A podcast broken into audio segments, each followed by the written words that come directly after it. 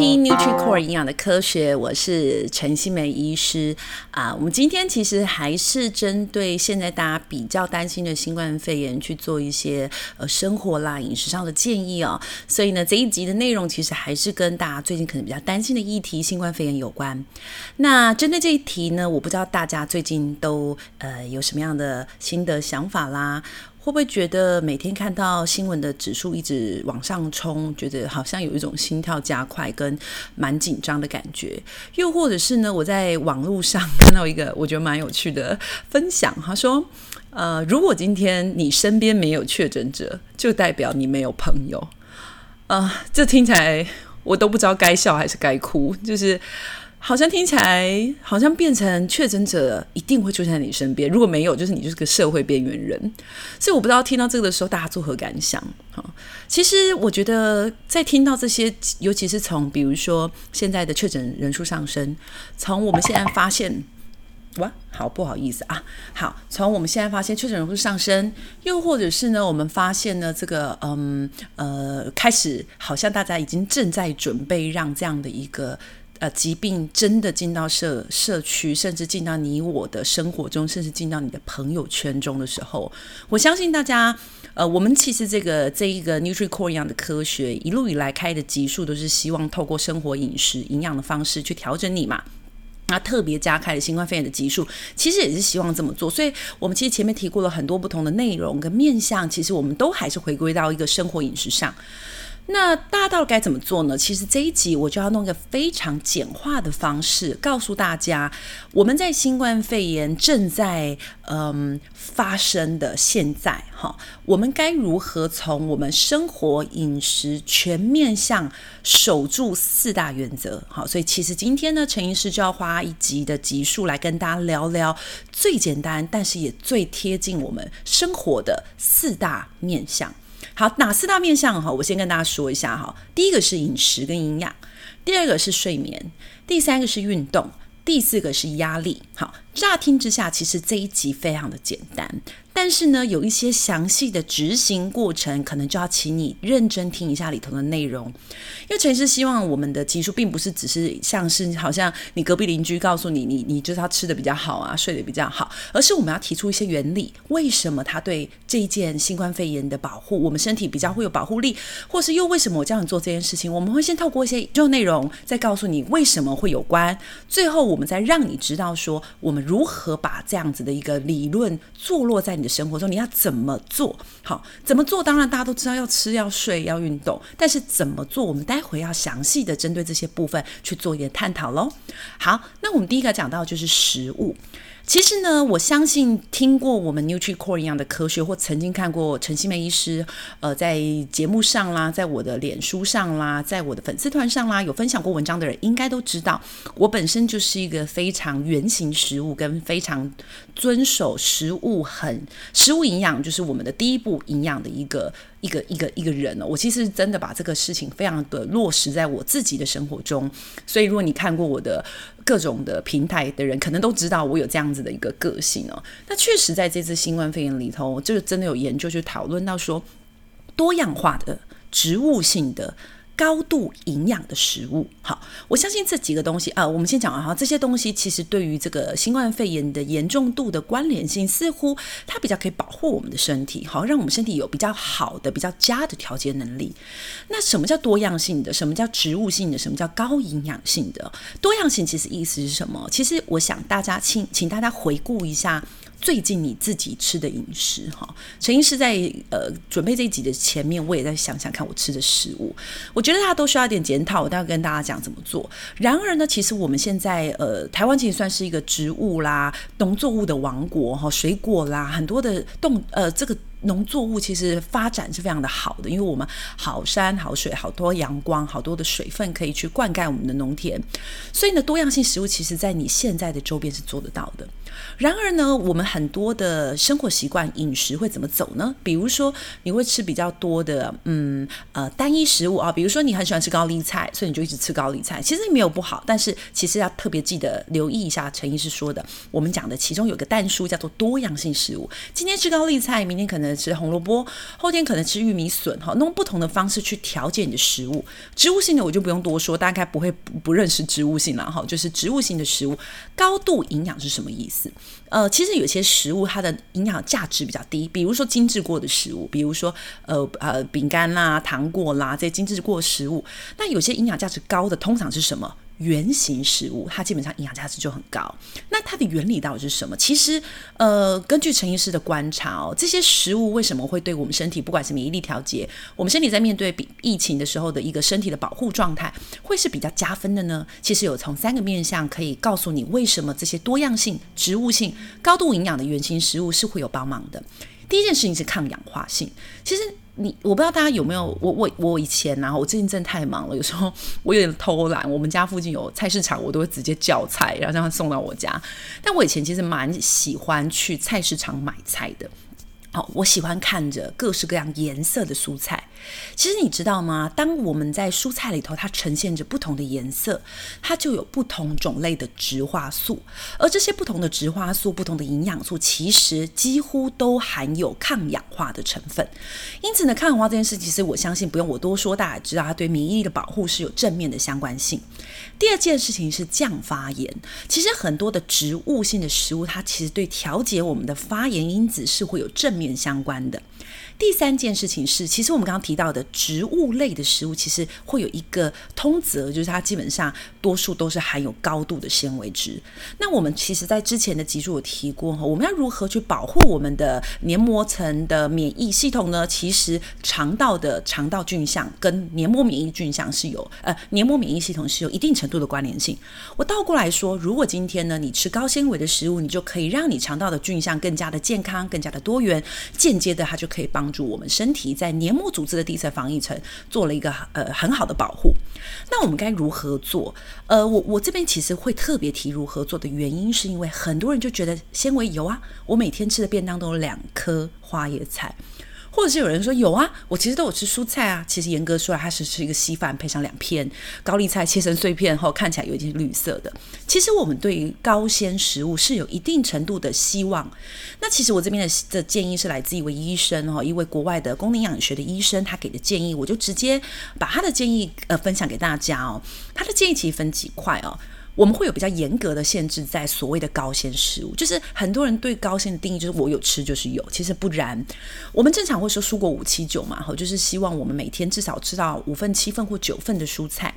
在这个特殊的阶段，其实我陈医师更鼓励大家可以将蔬菜跟水果的分量提升到九到十三份。好，那至至于份数哈，因为我们这边时间的关系，我就不再赘述这个地方，只是让你知道，你所需要吃的蔬菜水果的量要比过去来的再更高。好，这个重点，请大家听着。第二个重点是什么？食物轮替。什么叫食物轮替哦？我相信大家可能都有吃蔬菜。好，但是呢，你都习惯吃那些蔬菜，因为像比如说陈医师会，呃，我我有一个菜市场好朋友哈，他都会帮我送菜，就菜市场的一个卖菜的呃大哥，那这大哥我我就会赖给他说，哎，我要吃什么菜。那就其实我们会陷于一个迷思中，就是哎，我因为我其实比如说我家都一定会吃高丽菜啦，或是大陆妹啊，会吃特殊种类的蔬菜。我每次想到就是点这些。其实呢，他们会建议说啊，我们在这个食物的呃选择中，给自己一个时间。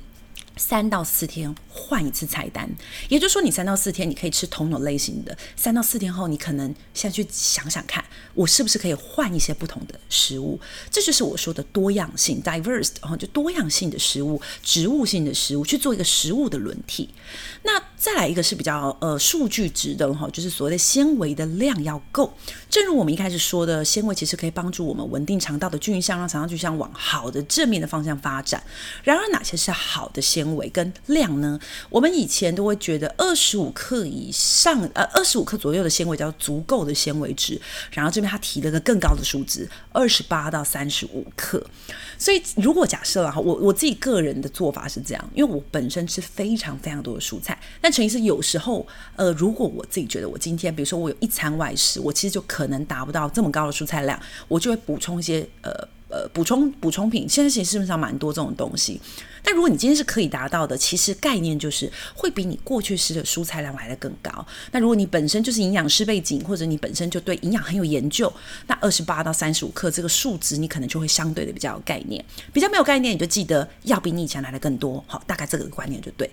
最后一项呢，在饮食的部分的建议，其实就是特别一再的强调，我们在这个时间，大家很多人正在隔离中，很多人你可能因为很怕被感染，所以你就不敢出门。那这个时候你会怎么做呢？家里就囤着很多的粮食，这些粮食通常都是已经变成一个干粮嘛，所以它其实基本上的营养价值就会跟我们刚刚提到的多样性啦、植物性啦、高度营养性啦是呈现反向的结果。因此呢，这个时候的你其实要尽量跳脱我们过去认为我们既然囤囤在家里，我们就要囤货这样的一个思维逻辑，而是如果我今天还有机会啊，如果你今天真的是正在隔离中，那我就不鼓励你出门。但如果今天还没有这样的状态，建议你尽量出门，在外面去去找各式各样我们刚刚说的好的食物，而不是一直吃精致的食物、加工的食物、手摇饮、蛋糕、饼干、糖果。这些东西其实它并没有那么多的营养价值，相对的，对我们这个新冠肺炎的保护就比较没有作用。再来提到的是睡眠。我相信很多人都知道，睡眠其实对我们的身体是很好的。然而呢，到底睡眠为什么可以加强或者是保护我们身体在新冠肺炎这样的一个时节时节里呢？其实有很多的学理机转，包括我曾经提过的哈，我们在睡觉的时候，我们在黑暗的时候，身体所分泌的褪黑激素，其实对我们的免疫是有一定啊，它应该说它可以调节我们的胰岛素阻抗，间接的让我们身体不发炎，然后。对这个免疫就有加分的作用。然而，其实好的睡眠品质，它也可以帮助我们去降低我们身体的一些 cytokine 一些细胞激素，例如 interleukin six 哈一些发炎激素。又或者是我们发现有些研究是，当你缺乏了睡眠，你的这个呃先天免疫的机转会变得比较。比较工作的没有那么运转的那么的好，我相信你可以去回顾你曾经一段时间因为加班因为考试你一直在熬夜，接下来你可能就会感冒哦，所以我相信我这样就举例，你可能就会比较好联想为什么睡眠跟我们的免疫力是有关的。那如何做哈？其实我这边陈医师特别提了三个指标，第一个是好的睡眠，第二个是有品质的睡眠，第三个是足够时间的睡眠。所以呢，如果还是英文叫的 good。Quality 跟 time 好，good 呃，大家大概知道，就是怎么样好的睡眠呢？你白天起床觉得神清气爽，你觉得你精神饱满，其实是好的睡眠。品质也是，会不会半夜一直醒来，一直频尿，觉得整个半夜都在做噩梦？那这种就是属于不好的睡眠。那时间是什么呢？我建议现在要有个充足足量的时间。有些人觉得我有睡好啊，可是只睡了三个小时。我建议大家在这个时候，你把睡眠时间设定再多一点，你会发现在这个特殊时期，其实陈医师对于这些健康的要求会再更多一点，会跟你要求再多一点，其实就是用这样子的方式更加的保护你自己。而我们建议的时间呢，平常的建议睡眠时间是六到八小时，这时候陈医师建议的时间是七到九个小时。也就是说，如果你今天可以睡得饱，我建议睡至少七个小时起跳，那它就是好的。好好的睡眠，好的品质的睡眠，长呃足足够的时间的睡眠，这三个环节就请大家务必记在心中喽。那接下来是运动哦，我相信运动对于我们身体呃如何的去调节呃增强免疫力，这个我不用赘述，就跟睡眠一样，它是比较不容易不就大家是可以理解的。但是我这边要特别提一下哈，蛮多人在这个时候还是会去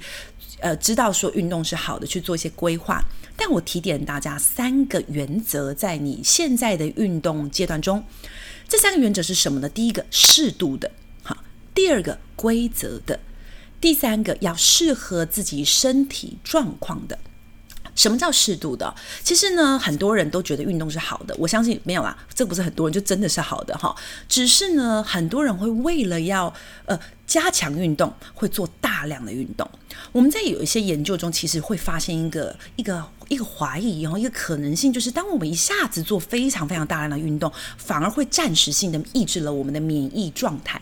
换言之呢，其实。过高或过少的运动都是不好的。然而，在正中央哦，就是适度的运动其实是好的。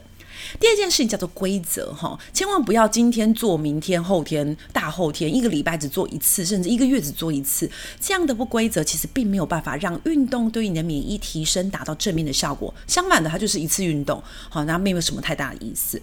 第三个要特别提醒哦，因为其实像我曾经在一些集数中有提到说，小心哦，如果你是个肥胖的人，你是一个内脏脂肪很多的人，诶，你可能真的会让你身体慢性发炎，而导致这个免疫呃这个真的感染的时候的疾病会变比较严重。因此，可能有一些肥胖者他会觉得，那我赶快去健身房跑那个呃跑步机，我去踩脚踏车。要特别提醒哦，你在做这些运动的时候，一定要评估自己的身体状况。例如我刚刚讲的过度的高压，本身就是运动压力太大，本身也会暂时的抑制免疫反应。当你在运动的时候受伤，它仍然会造成身体的发炎。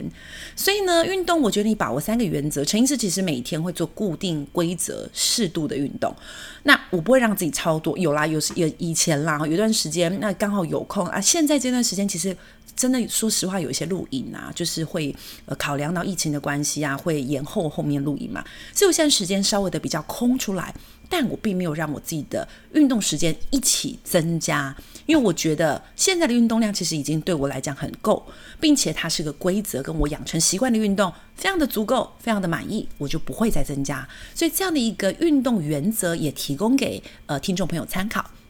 最后一个叫做压力调节。其实呢，压力这件事情，我们在很多的章节里头，我相信大家都知道，说压力本身是压垮我们身体免疫的一个稻草。那这个稻草呢，其实压力本身就会让我们的免疫调节系统变成一件 dysregulate，就是让它变得比较不好，失去平衡。因此呢，压力这件事情其实要特别留意。那为什么我们这四大原则中会特别提到压力？其实这也是我一开始问大家，我不知道大家对于最近你自己所面临到的亲朋好友，可能有听到有朋友确诊，甚至你自己是确诊者，又或者是你是隔离者，你的心理压力如何？我相信多数的人在这个时候其实是呃有一定程度跟甚至蛮高程度的心理压力。那这时候的你可能会因为你的心理压力，虽然我们。它就是它就是不能避免的啊，它就是会发生的。那我们应该要时刻的提醒自己说，哎，这个压力可能找上我了，而这个压力其实对我现在对抗疫情是没有帮助的。去告诉反复的提醒自己，我们不要让自己在一种非常高的压力下。那这件事情我觉得很难执行哦，所以我陈医师想了半天呢，我给大家三个建议哦。我今天都以什么三啊四啊做单位，就是希望大家可以好好的记得。这三个建议，第一个是什么呢？你可以做一点舒压型的事情，听音乐啦，像陈医师喜欢吹长笛，诶，这是很好的舒压行为。那在我们的功能医学里头，其实一直推荐，我相信到过我门诊的有听过我分享冥想 （meditation）。冥想其实也是一个很好的方法，有兴趣你就可以上网搜寻冥想，然后去看一下怎么做。简单来讲，就是让自己放空，不要跟现在你的所有思绪对话，让自己在一种比较轻松的状态中。那除此以外呢，其实去定量现在自己的压力状态，也是一个我觉得蛮蛮可以去提供给大家的想法。我相信大家都有一些日记本，或现在很多人用手机嘛，你可能会用什么 Google 日历啦，或者是有个日历的 APP。这时候呢，我建议大家，其实多数的人可能就只记记录时间。这时候你可以刻意增加一个，是我今天觉得我的压力几分。好，那我们其实医学上会有一个比较有趣是，我们很喜欢把它定量零分到十分，也就十分是一个你承受不了的压力。比如说你今天真真大崩溃，你哭了，你因为一件事情你紧张到睡不着，这样子的压力其实是一个很大的压力，你把它定为十分。你每天在睡觉前或早上起床的时候回想一下，好，我建议是睡觉前回想一下。今天一整天，我最高的压力，或者是我平均一整天，我自己觉得我给我自己的压力 loading，就是压力，呃，压力程度是几分？那不要去看其他天哦，就看今天。如果你注意到你的压力程度一路以来一直在上升，从本来的零分变两分，再变五分，最后变快要十分，那其实它是个很高的警讯哦。要建议大家在这样的情况下，你一定要想尽办法做陈医师刚刚说的。学学学一些新的在室内可以做的活动，听音乐啦，唱歌啦，有些人跳舞啦，像我是学音乐啦，或者是可以做冥想这样的一些简单的方式。有些人会搓那种什么羊毛毡呐、缝纫呐，我觉得都很好。做一些转移注意力的事情去舒压，这件事其实在这个阶段你会觉得不重要，可是其实它会潜移默化的影响我们的身体状况。再来第三个，其实陈医师特别提醒大家。尤其我们到了一个新冠肺炎进入社区的阶段，这时候的每个人可能身边都有一些亲朋好友正在隔离，隔离的时候其实是承受着非常高的压力，包括你对你疾病现在进展的不确定性，你看到新闻的变动，你看到像医疗量能的状态，其实都会让你心中存在着很大的疏离感、压力感。所以，如果你现在正有一个亲朋好友正在被隔离的时候，我鼓励你拨通电话，可能 Line 用视讯的方式跟他聊聊天吧。让他知道他不孤单，让他知道大家都陪着他，帮他降除压力，其实就是帮你自己。呃，未来当你假设有一天可能轮到你的时候，他或许也会帮你拨通电话来跟你聊聊天。所以呢，其实陈医师今天呢，透过一个很简单的一集，其实也很基本的原则，带着大家去审视现在你的生活状态。如果你在生活、饮食、睡眠、运动跟压力上，你忘记了其中一项是需要调整的，陈医师在这一集中就特别提醒大家，可以从这四个面向去给自己。在新冠肺炎的这个不确定的年代中，找到一个让自己稳定，跟一个让自己可以设定的目标吧。那 NutriCore 营养的科学，我们今天这一集的就到这里，哈，我们下周见喽，拜拜。